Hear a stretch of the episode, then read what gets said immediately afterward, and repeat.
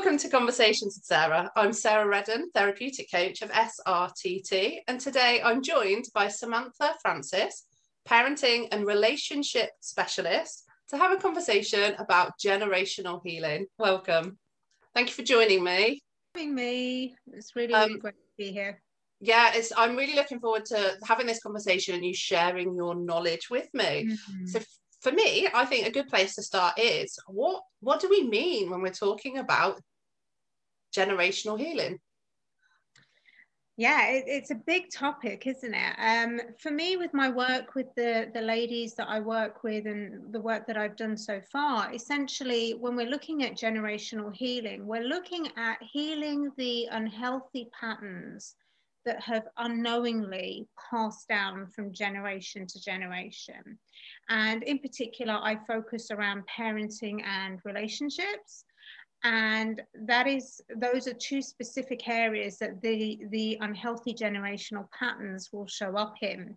Um, you know, you hear it all the time, especially with mums, like where they will say, you know, I, I don't want to parent the way my mother parented me mm-hmm. or her mother parented her, you know and that's an example of the the unhealthy generational patterns that can occur but also can be transformed and changed as well okay. Um so i i do follow you on facebook and i've been kind of poking around and reading the stuff that you you write and it does really resonate with me. My children are older um uh, they they're pretty independent now. Um so it's it it's something that i felt would be would have been a really really great resource when my children were younger. And you talk a lot about positive parenting. Mm-hmm. do you think you mm. could explain that for people that may never have either not heard that phrase before or kind of think well what what is this about? Yeah absolutely. I'd love to explain that because there's a lot of people that have heard it before and have an assumption about what it is and one mm-hmm. of the mm-hmm. biggest assumptions is that oh you're going to be positive all the time and I'm the first person to put my hand up and say that is absolutely impossible to do. Like, none of us are positive all the time. And the truth is, we're not meant to be positive all the time. But when Completely I speak agree. of it, right, like yeah. we need contrast sometimes. We're human beings. So when I speak of it, I'm speaking from the perspective of let's bring in more positivity to it. Not 100%, percent mm hmm it's impossible. But if you can bring in different things and put different things in place to bring in more positivity to your experience, even if it's a little bit week by week or day by day, it will make a difference and it will transform whatever experience it is that you have going on. Um, so yeah, the, I think the big assumption around positive parenting is frolicking in the fields with your children and everything is rosy and great and you're never arguing, you're never falling out, there's never any issues and everything yeah. is just and that's just not the truth. Yeah i think um, sort of one of the misconceptions maybe that i've come across in the spaces that, that i occupy is that it, it also means never saying no as a parent and having no boundaries. Yeah. Um, and that that isn't my expectation of what positive parenting is. Yeah I, I, would completely agree with that. And i think yeah that is that's another common assumption as well. It's like you just give your kids everything that they want and you know each to their own. We all have different parenting styles but i'm a firm believer in in aligned loving boundaries for mm-hmm. yourself mm-hmm. first and foremost. Um, as, as, a, as a human being, never mind as a parent, and that children do need those too, because that's how they learn how to create their own aligned, loving boundaries for themselves. And I, I teach my clients as well the empowering feeling you get by saying no sometimes also mm. because i think as as um, mums we we always want to give our children we want our children to be happy but by saying yes all the time it can come you know at a cost and yeah. with, with a detriment you know so absolutely you can be you can bring in the aspects of positive parenting you can bring in more positivity in your experience and you can still say no beautiful um, and i completely agree with you i think it's really important to sort of recognize that um, being a po- positive parenting or gentle parenting is one of the things that i, yeah. I like uh, doesn't mean that there's never a no and doesn't mean that there's a boundary. For me it's about logical consequences of behavior yeah, um, and, I, and i think that's where the work that you do or what I'm observing of the work you do, so yeah. do correct me if I'm wrong, with looking at the unhealthy generational patterns, is we kind of uh, unlearn some of the stuff that we think we know about being a Mm-hmm. parent. Is that is that right Absolutely. It's about saying, you know, the thing is, when we are raised in a certain way or with a certain parenting style, especially for the first seven or seven or plus years, you know, we are almost learning under a hypnosis. We're absorbing all the time. This is why they say ch- children are like sponges. Mm. And when we get older, if we want to kind of deprogram what's happened, you know, we have to do and put things in place and repeat to unlearn.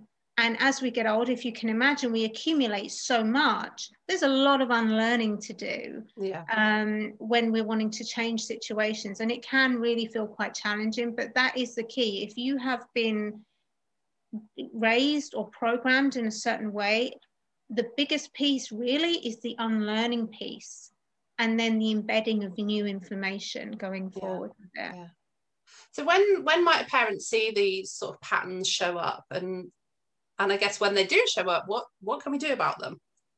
So when with certain patterns that show up, they will come up in times of a lot of the times in times of distress. So Mhm. usually when your child is behaving in a way that is absolutely triggering the hell out of you or upsetting you in some way. And you know, I often say to my clients, it's never usually about what's happened on the surface level. It's about the emotions and everything that's evoked from underneath it as well.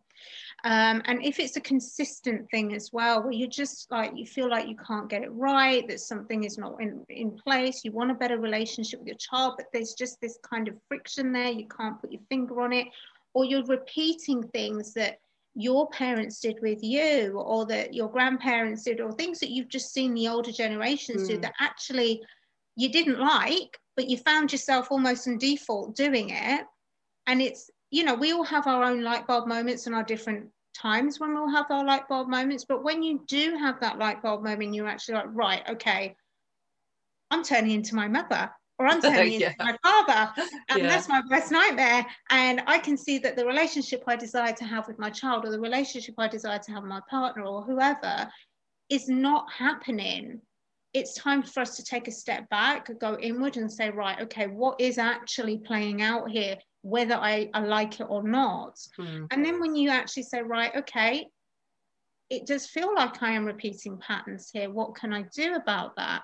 There's several things you can do. You can get support from so many different spaces, places, and people. There are free things you can look up on, on places like YouTube, books you can read. You can enlist the support of somebody such as myself or yourself to really work in terms of rewiring the brain to releasing old trauma. You know i also include a lot of inner child work with my with my work as well um, that kind of helps to clear out old coding and programming and give you the, the confidence and the empowerment to start actually putting into yourself and creating the experience that you desire.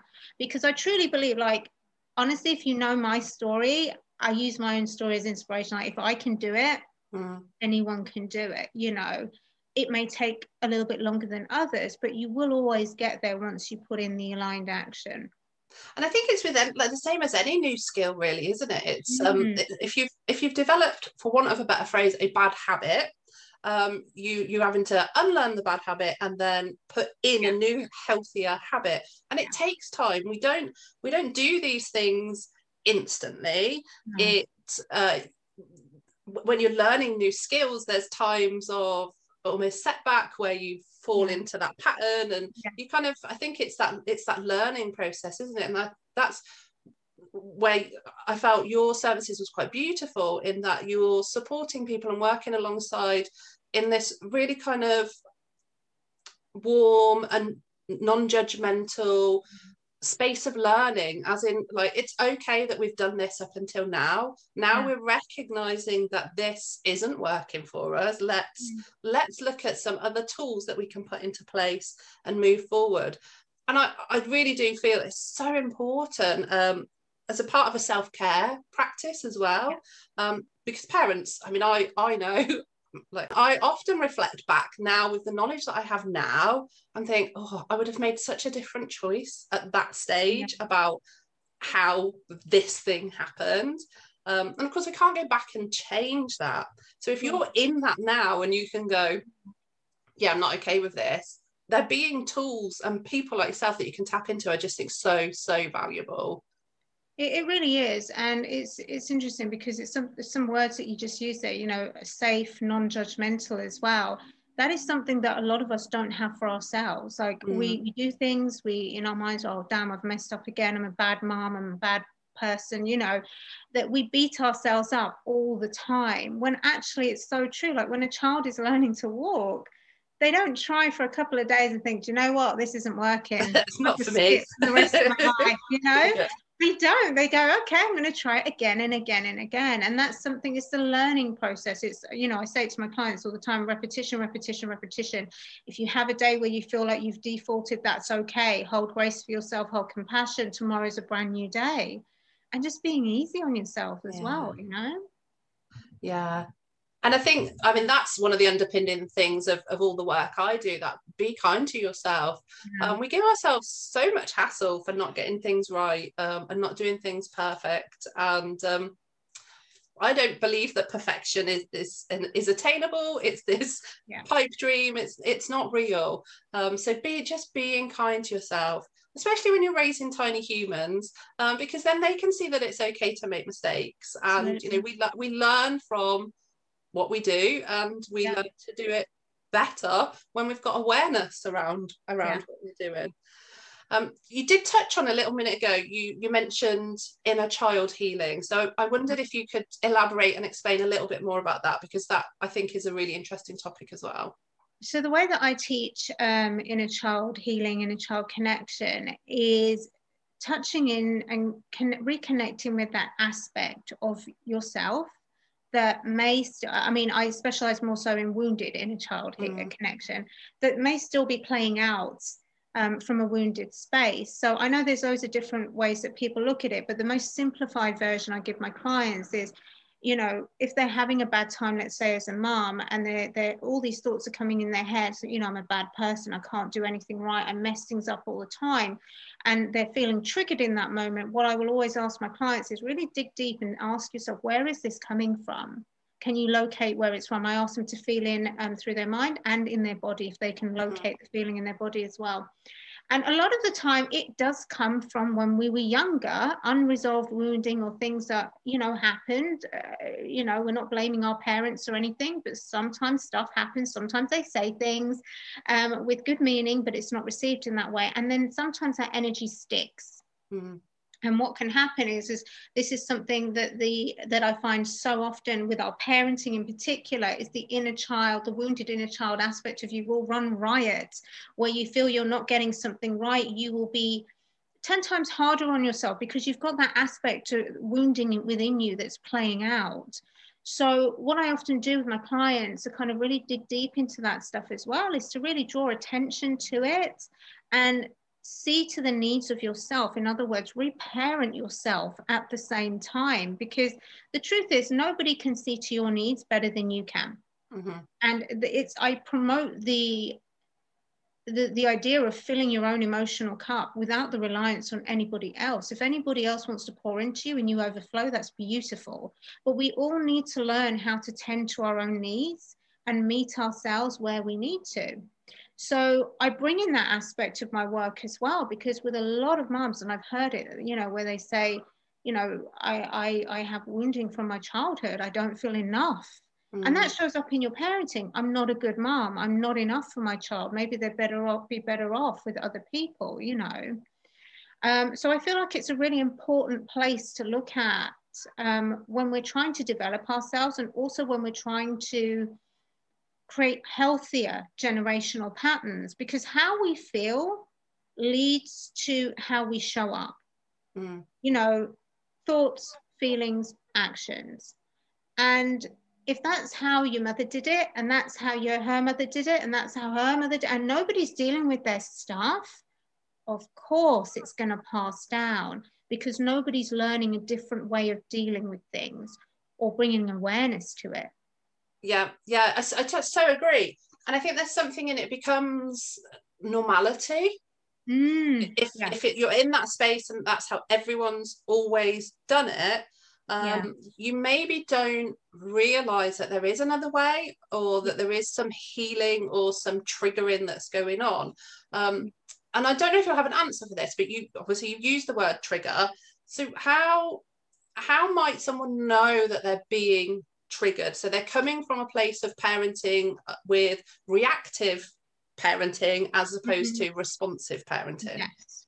So that is where, for example, if if you walked into the living room and it looked like World War Three had just kicked off in your home, and it evoked a massive emotional feeling or response reaction within your body as well. I mean oftentimes we disassociate from our bodies anyway. We don't connect. It's just more up here. Yeah. um, but it just it feels very strong almost like many describe it as like a rage or this big bubble of emotion that's just about to go whoosh, like splatter all over the place mm-hmm. right? Whether that's anger crying or whatever. That is um that is where you will know you're being triggered and that is where i will often say to my to my clients okay don't say or do anything in that moment. Take a few deep breaths try and recenter maybe even leave the room. Just regulate your nervous system as much as you can do and then go into that after. Because i am a firm believer that if we don't tend to our triggers or our emotions that need to come up or need attention it will come up again and again.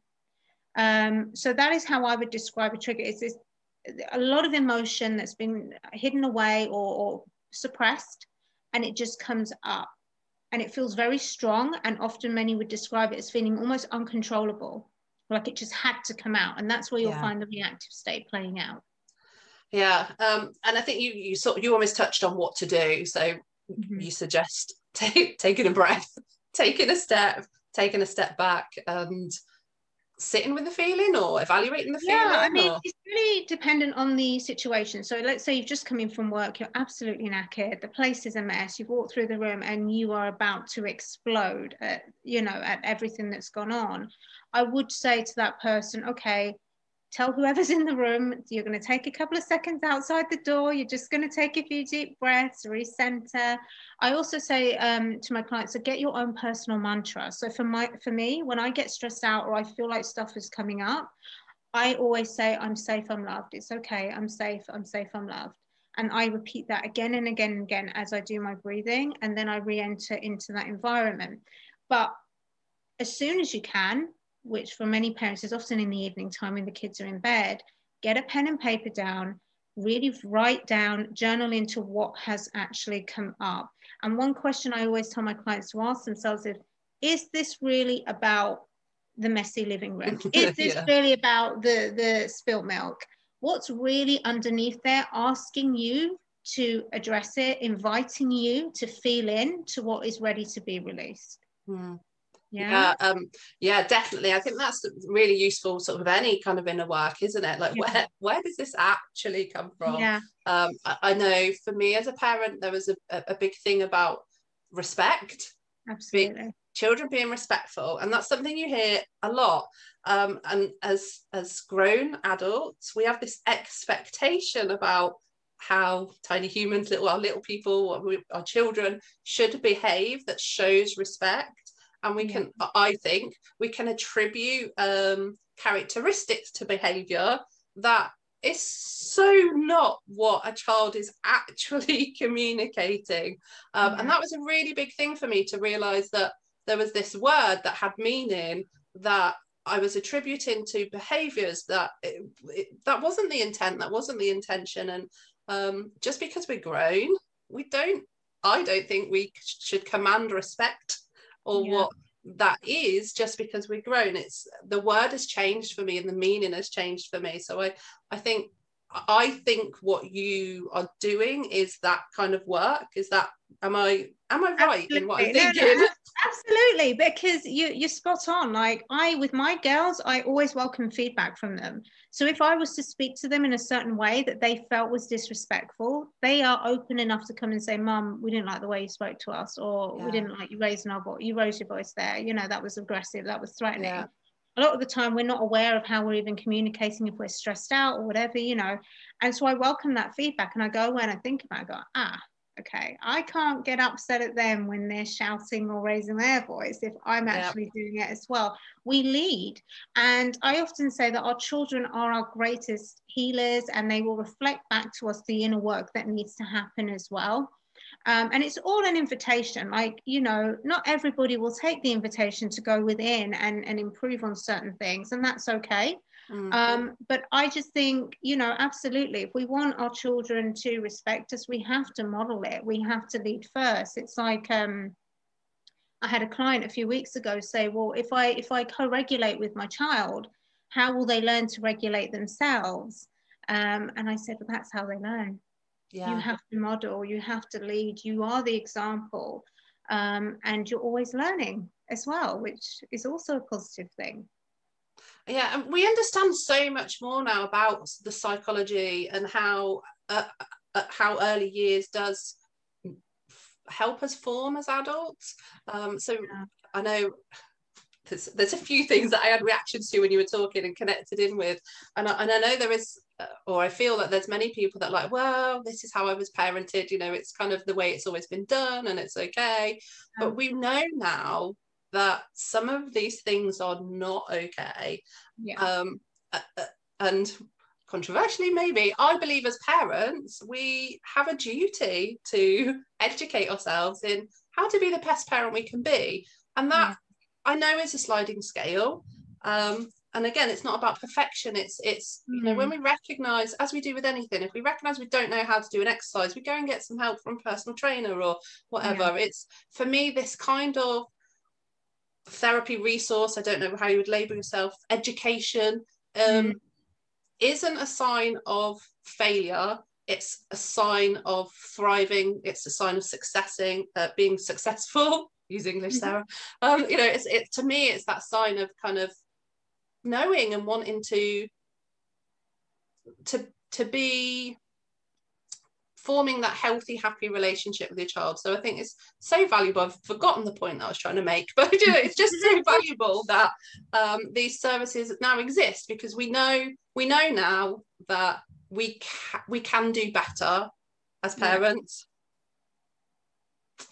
So it feels like we're kind of at a place where, if you're happy, we can bring it to an end. Um, but is there anything that you would like to leave people listening with to go away and think about or anything yeah i would say you know if anything has resonated with anything we're speaking about today you know the point you've just made is so valid. Like if you're going to do any kind of improvement or learning or expanding um, in in your parenting relationships know that you're doing it not because you're broken not because you're a failure not because you just can't get it right but you're doing it because you want a better quality of life for yourself and your loved ones.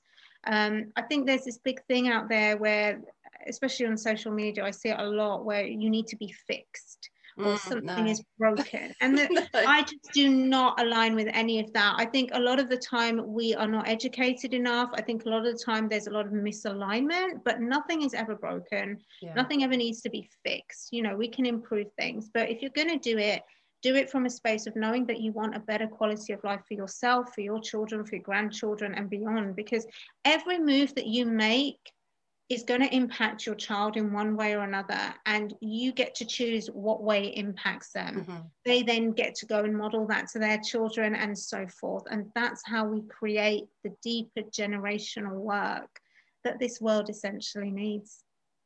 And, and I would echo that. We're not broken. It's it's education. We're just learning. Yeah. we're learning more we're understanding more and we're, we're able to like you say pass that on to our to our children and the people around us. So absolutely we're not broken. We don't need fixing.